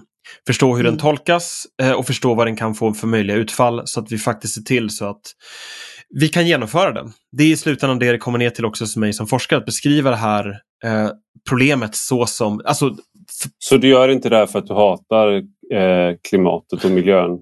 Det var därför du ville ta in Malcolm Chiune för att, eh, för att du vill ha mer orättvisa, mer kolonialism och mindre klimatvänlig politik. Det är också en form av aktivism. Ja, exakt, är det det du menar med att du var aktivist? Um, ja, alltså jag, jag, såg det som att den enklaste vägen till att förstå de här problemen var att ta in då meningsmotståndare mot mina egna argument och få, och ha, om, de, om de då ställer upp på det, kunna kritisera det. Um, men av samma skäl så har jag antagligen att Seedbox säger nej är ju också att de i sin tur gör en liknande tolkning att vi måste bibehålla vår verksamhet och det här kan diskreditera den. Och då kan inte vi heller jobba med klimatomställningen.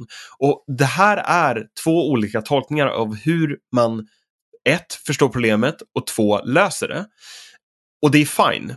Det går att debattera de sakerna. Återigen, problemet är att man har dragit ett streck och säger det går inte att debattera här. Och då kan man såklart säga, ja men det här är en datapunkt. Det är en person som inte kan medverka i ett sammanhang. Det är en nekad debatt. Vad är problemet här?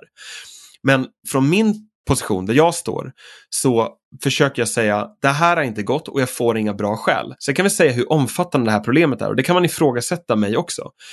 Men någonstans så tänker jag mig att akademikerna, alltså vi, kan och behöver börja liksom ha den diskussionen. Och jag tror liksom att det, det är nästan som liksom en, en vad ska man säga, forskarvärlden är ju någon typ av, liksom, jag tror att jag ser det som en, en trosgemenskap snarare än en åsiktsgemenskap. Alltså, man får och bör tycka olika. Och, och, Frågan är liksom hur vi gör det med någon typ av, av värdighet. Och det är väl där som vi skiljer oss åt. Att jag tror att det går att ha en värdedebatt med en meningsmotståndare medan min, min ledning då såg att det, det går inte. Det finns för mycket som står på spel här.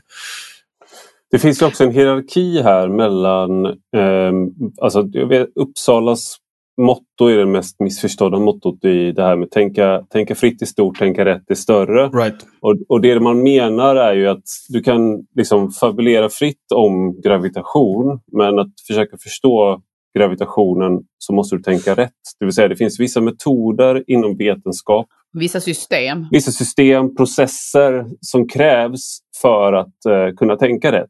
Så det räcker inte med att du, att du spekulerar i vad det betyder att uh, ett stjärntecken, uh, liksom att, att stjärnorna står på ett visst sätt. Utan du måste också kunna bevisa att det faktiskt betyder det du påstår. Mm.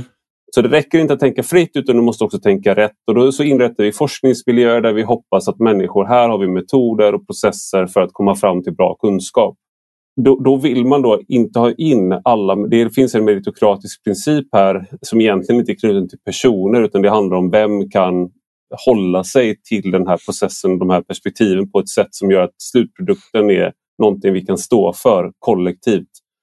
Då finns det ju andra människor utanför det här eh, som kan vara berikande. Men i, någonstans så har man en tanke om att den här processen, den vetenskap, om ni tar in människor utifrån så ska ni ändå kunna inkorporera de perspektiven i den vetenskapliga processen så att det sen ändå blir någon slags forskningsbaserad eh, kunskap det. utifrån det. Just det. Eh, och Problemet här som jag ser det är ju att eh, om du utesluter perspektiv på förhand eh, då har du ett problem. Och du kan argumentera för att vissa perspektiv... Jag vet min storebror eh, eh, doktorerade och eh, forskade i teoretisk fysik i ett antal år.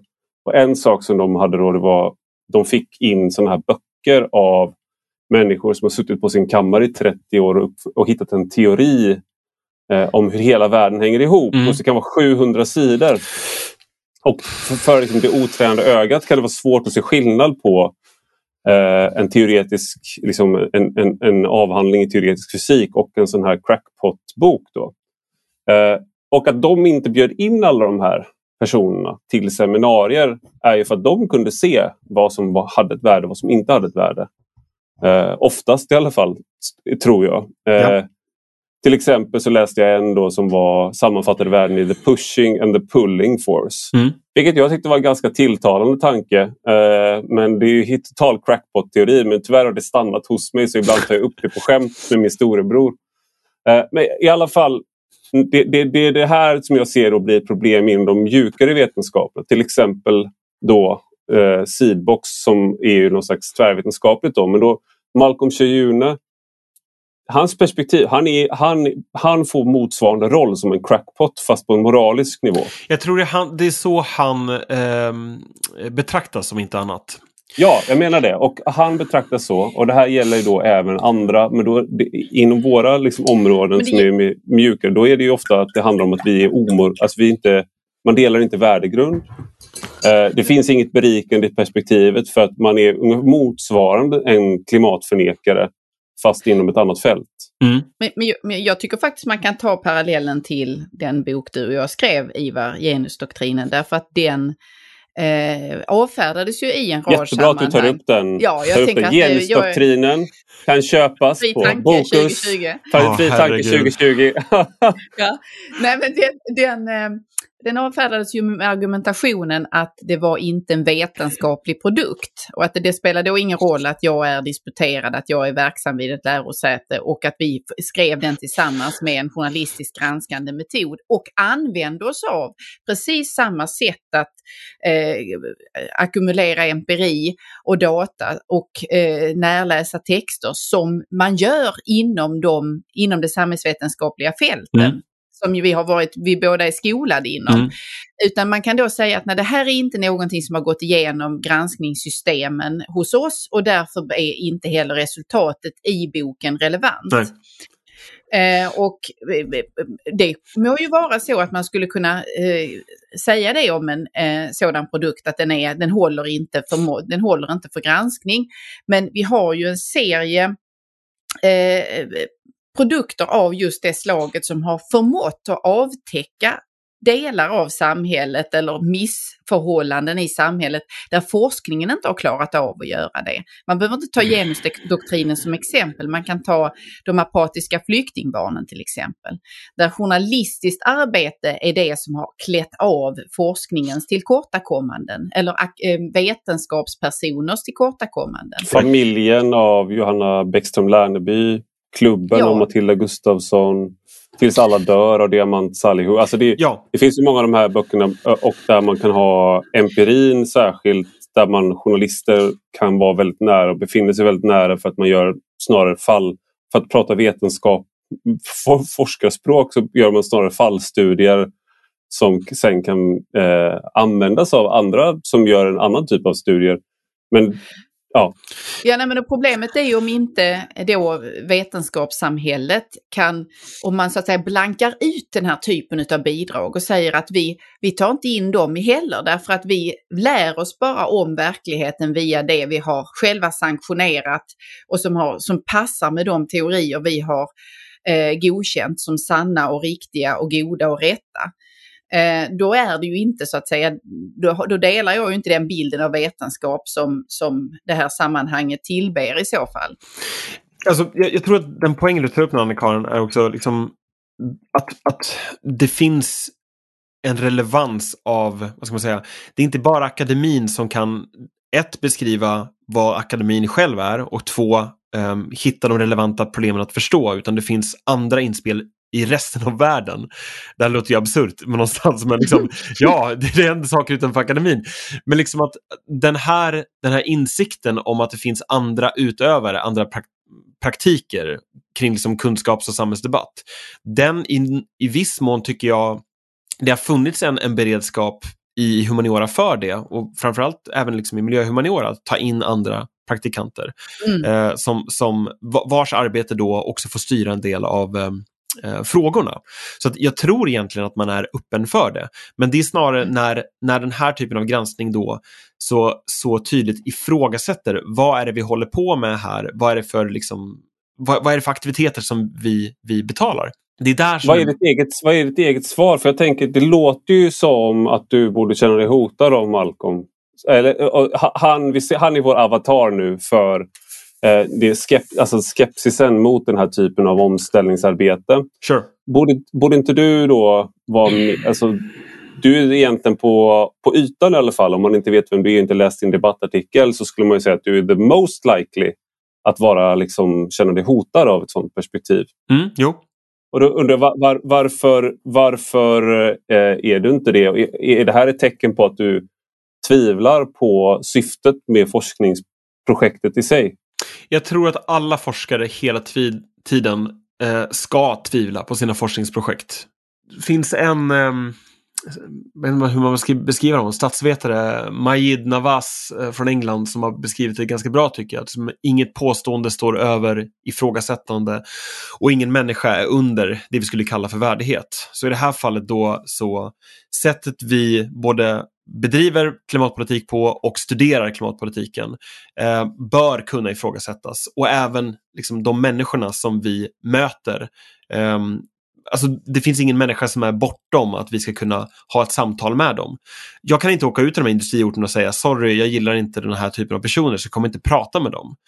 Och det, det är det här någonstans som man kommer in då. Vad, alltså, jag inser nog att jag försöker undvika att svara på din fråga. Det är dumt. Um... Nej, men jag, jag, jag, jag tänker Nej, men, Navas är också, bara, bara så, ja. han är väldigt intressant just för att han var ju eh, eh, jihadist. Jo, men exakt. Precis. Och eh, en bok, The, The, Future of Tolerance, som han skrev ihop med Sam Harris. De möttes ju och var ja. liksom väldigt osannolika samtalspartners. Men exakt. de kom väldigt nära varandra. Jag kan rekommendera den boken även som ljudbok, för då har de läst in det samtalet med sina egna röster. Ja, det som jag tycker är liksom starkt med den boken är också att du dels har ifrågasättandet av vad som tidigare är en tydlig liksom, doktrinär tro, men också rehabiliteringen av Navas som person in i samhället. Och här tror jag vi börjar komma åt problemet att du är inte intresserad av att debattera argumenten. Du är intresserad av associationen som människorna har till de här argumenten. Och i det här fallet så är då Malcolm Schune associerad med ett politiskt läger. Och det, det någonstans räcker för att kunna avfärda honom. Och för mig gör inte det. Alltså, jag, jag tror att om vi skulle sätta oss ner och diskutera skulle vi nog inte hålla med varandra om de flesta saker. Och jag skulle antagligen argumentera för den stora nyttan i varför man ska studera klimatpolitiken miljöhumanistiskt. Men det går fortfarande i min värld att ha det samtalet. Mm. Och det går, tänker, ja, det går även tänker, att betala en sån person för det. För jag menar så här, han, jag vet inte, han är väl frilansare. Han, var, varför ska han ställa upp på sammanhang som man inte kan få betalt för? Mm. Nej, men jag, jag, tänker också i linje med det, för att det, den hållningen du uttrycker där, när de här frågorna har ställts på sin spets, och då menar jag inte särskilt inom klimatforskning, utan i, alltså i när, vad är en akademi? När den frågan har ställts på sin spets, så har ju i flera fall då också centrala forskare som har betraktats som vara eh, så att säga, tydligt politiska och eh, radikala ändå kommit, kommit till eh, den akademiska frihetens försvar. Jag tänker till exempel på när Judith Butler eh, försvarade, minns jag inte vad han, är, är Ringhart hette han va? Ringmar. Ringmar. Ringmar, förlåt, när Ringmar i, i, vid Lunds universitet inte riktigt själv fick förfoga över litteraturlistans sammansättning av hur många män, hur många kvinnliga författare man hade. Ja. Och, och, den här diskussionen fick eh, ringa på vattnet och nådde Judith Butler själv och hon försvarar då universitetslärarens rätt att göra de här valen överlagda utifrån sin specifika ämneskunskap. Mm. Jag tänker på eh, Camille Paglia har gjort liknande försvar av personer som egentligen då står politiskt och eh, teorimässigt långt ifrån henne men där, man ändå, där hon ändå försvarar forskarens rätt att utifrån sitt, sin ämneskunskap och utifrån de frågeställningar man har att faktiskt få lov att artikulera dem också. Mm. Och jag ser, tänker att Jonathan Haids hela arbete med Heterodox Academy är, är, springer ur ett försvar för att se till att vi har en mångfald av röster och en mångfald av perspektiv som bryts mot varandra eh, stadigt och jämt. Mm. Jag, jag, tänker att eh, någonting som du Johan har gjort här är ju någonting som är väldigt oskrivet och det är varför så att säga, jag tänker utifrån ett perspektiv då som att jag är på insidan här. När vi håller på och vinner då, vår sida vinner. Vilken är vår sida här? Ja, men då är, jag är på... Eh, Låt oss tro att vi är på samma sida. Ja, men seedbox, seedbox då liksom. Det, så här, man, det här är då man tanken inifrån, så att säga, ah. ett paradigm. Ah. Okej, okay, jag trodde mer vår sida, när, när, när yxhögen vinner, bara nu kör vi. ja, exakt. Det bara flyger tomahawk. Då kanske jag är pilbågsvänster då. Ja, exakt. Nej, men så här, vår sida vinner då så här, på universiteten. Ja. Eh, vi, vi, vinner mark. Vi har liksom, vi har vunnit eh, problemformuleringsinitiativet. Eh, vi har projekt här som går i linje med vad, vad, vi, vad vi vill uppnå. Ja. Och så kommer det någon som vi uppfattar som eh, allierad och som förmodligen är det. Men du är, för, du, du är då för, för dum nu då för att förstå det. Så att du är beredd att eh, bjuda in sidan som redan har förlorat in i värmen igen. Mm. Jag, jag ser lite, tänker lite på det så också. att Varför, varför överhuvudtaget befatta sig med eh, förlorarna i det här? Mm. Njut av att vinna istället. Ja. Ja, på sätt och vis så går det tillbaks till din tidigare fråga också om liksom varför, eller så här, hur skulle Malcolm Schune se på mitt eget agerande här? Uh, och jag tror att både han och Seedbox skulle ifrågasätta vad jag håller på med. Att jag inte kan, liksom, vad ska man säga, känna igen vänner och fiender. Det är två saker. Till att börja med så tror jag inte att det finns en enhetlig sida. I bemärkelsen, jag tror inte att de ser sig själv som en sida. Eller vi ser oss inte som en sida. Det mm. finns liksom snarare en logik och alltså forskningsfältet då, miljö och humaniora, är om man bryter ner det egentligen en, en serie personer, eh, forskare liksom, som, som ja, under under olika omständigheter studerar ett liknande problem och sen så glider det här över i andra fält som då bildas och omskapas. Eh, och någonstans längs vägens gång så går det från att vara det ena till det andra. Och, fler, och till saken hör att flera personer kan liksom tillhöra många olika fält samtidigt. Så att jag tror att alla enskilt ser sig själv som enskilda aktörer. Och här finns det också något som Freud kallar för de små skillnadernas narcissism. Att man, man ser liksom, man fokuserar så mycket på lik, eh, skillnaderna mellan sig, att man ser inte hur otroligt lika man, man är. Mm. Så det är väl det första. Så den egna sidan egentligen uppstår ju först när då en person som jag kommer och säger titta vad jag hittade och så Mm. Så är det någon så här sork som är släpat in liksom. De bara, eh, släng ut den där är du snäll. Ja, det. Det, det. är liksom först där som man säger så här, ja men därför att vi vill ha det rent här. Vi, vi har det rent och fint och nu blir det liksom smutsigt med den här personen. Så att det, är väl, det är det första jag vill säga, liksom att sidan du beskriver eh, Ivar, är ju liksom, den är ju skapad av att jag på något sätt blir här den andre. Eh, eller i alla fall associeras med den andre. Men sen är frågan, varför kan jag inte bara då, eller varför kan, kan, kan man då inte bara vilja vinna i det här fallet? Och, och, det är väl att, att jag ser någonstans att akademin just nu är under extremt stor prövning. Och vi har redan varit inne på det i viss mån, som Anna-Karin också lyfte, att det är strukturellt svårare att bygga sig en karriär och, och liksom leva på att vara forskare. Det är otryggare om inte annat. Du måste vara en egen entreprenör eh, och sälja, alltså typ epistemologisk entreprenör, sälja dina kunskapsidéer, dina alster, hela tiden söka medel och du lägger kanske 10-20% på din tid på det här sökandet av medel. Jag tror att det är lågt räknat. Ja, sure. Jag har ju intervjuat en del forskare, inte då för eh, boken vi skrev utan ett annat forskningsprojekt jag är involverad i som handlar om eh, delvis om akademisk frihet men också om visselblåsande när det är rätt att, liksom, att larma externt. Och mm. då hur man går igenom de här olika faserna också som du har beskrivit, där man försöker lyfta frågan internt först. Men där det, det återkommer ett mönster av hur forskare beskriver sin självbild, sin identitet som att den är splittad i så mått att man har den, det, liksom det byråkratiska jaget, det som svarar mot institutionen och där man i mycket hög grad har att, att lyda eller att tänka inom ramen för en box. Mm.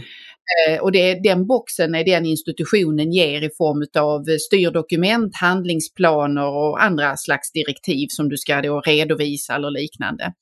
Och sen har du den andra identiteten som är forskaridentiteten. Mm. Och där du får lov att tänka stort och fritt eh, eller ställa obekväma frågor och, och, om både den miljö du arbetar i men också om, om världen i stort.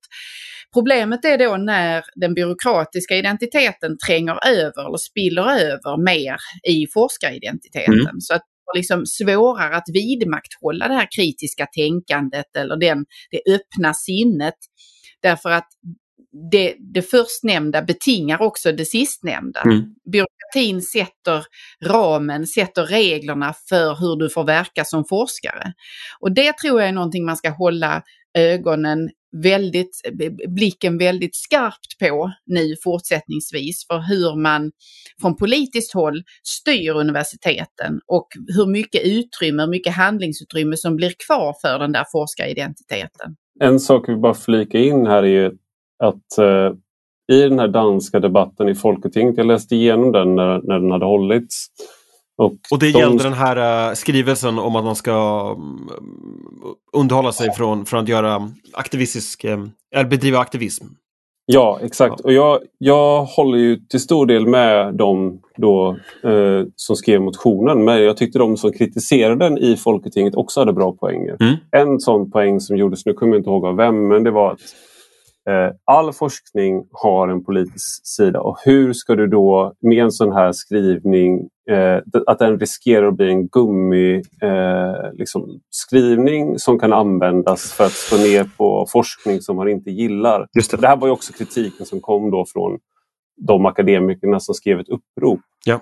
Jag, jag hävdar ju att jag, jag, jag håller med. Eh, jag tycker att det finns delvis fog för den kritiken men jag tycker också att de som eh, motionerade eller de som tog upp det här i Folketinget i Danmark, de hade bra argument för mm. varför det behövs. Ja. Jag tänkte du kunde svara på, på, på den kritiken. Där liksom, eller den, ja. ja. Nej, men, alltså, absolut. Jag delar egentligen den bilden att det fanns en tydlig liksom, man, fara som, som då motionärerna såg med att okommenterat ha aktivistisk, eh, liksom aktivistiskt nära forskning.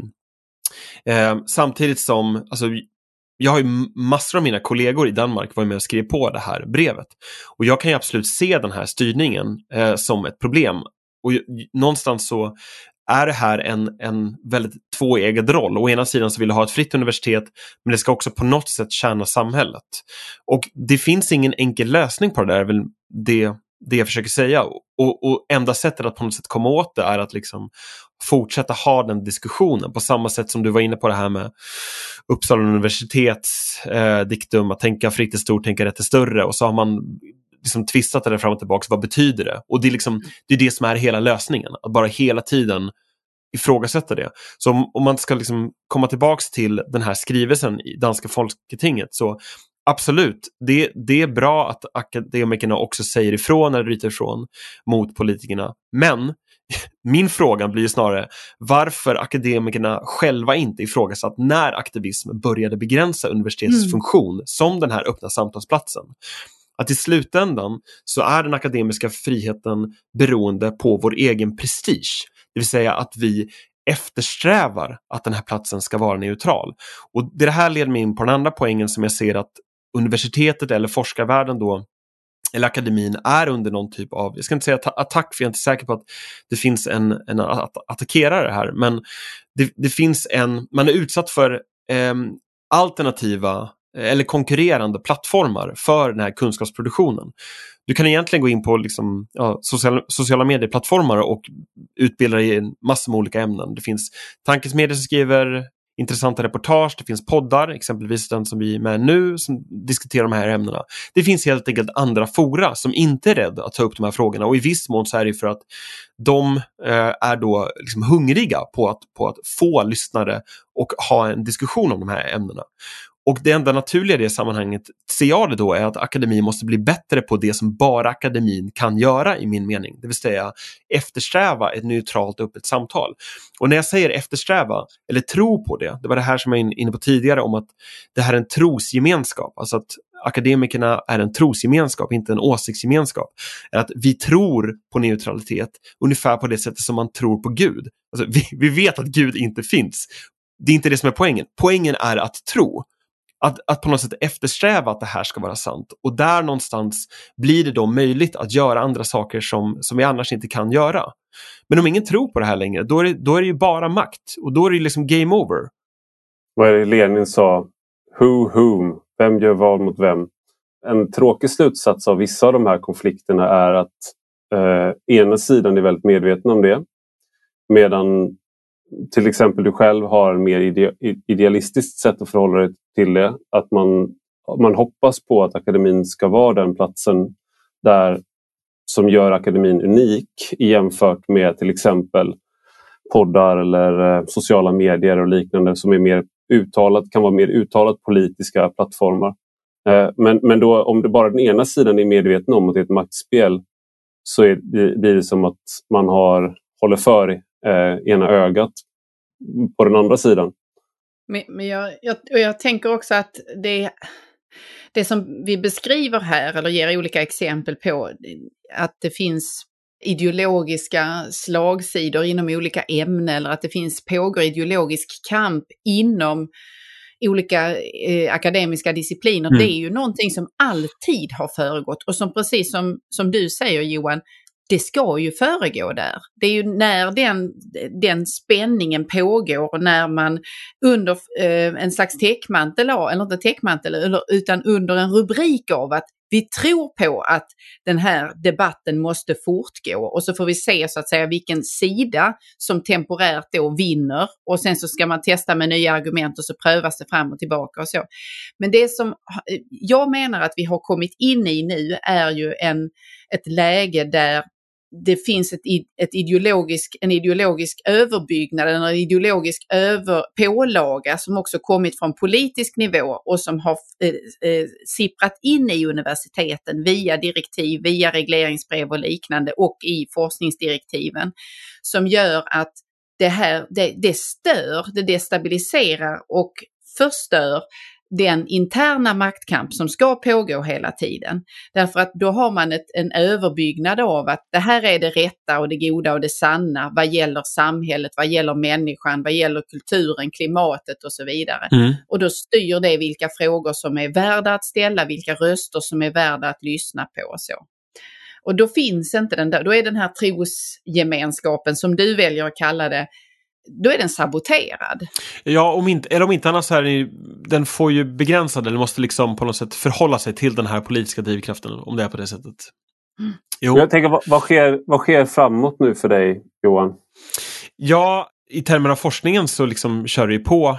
Jag kommer också sen också um, vara på ett um, forskningsutbyte i England för kommande år framöver. Liksom. Så att jag, jag, jag, har saker att göra min förhoppning är väl någonstans att det här ska bli en debatt. Um, och min gissning är också att det, det kanske också framkommer att de har uppfattat, alltså det är någonting som jag helt har missat här i den här debatten. Från deras sida liksom. Men min poäng är att det borde väl helt enkelt inte gå så här långt för att kunna debattera vad som i grunden är en egentligen ganska liksom, central fråga. Och eh, det kan absolut vara så att, eh, jag höll på att säga att jag skulle vilja att det är liksom ett begränsat problem, men, men jag tror inte att det är det.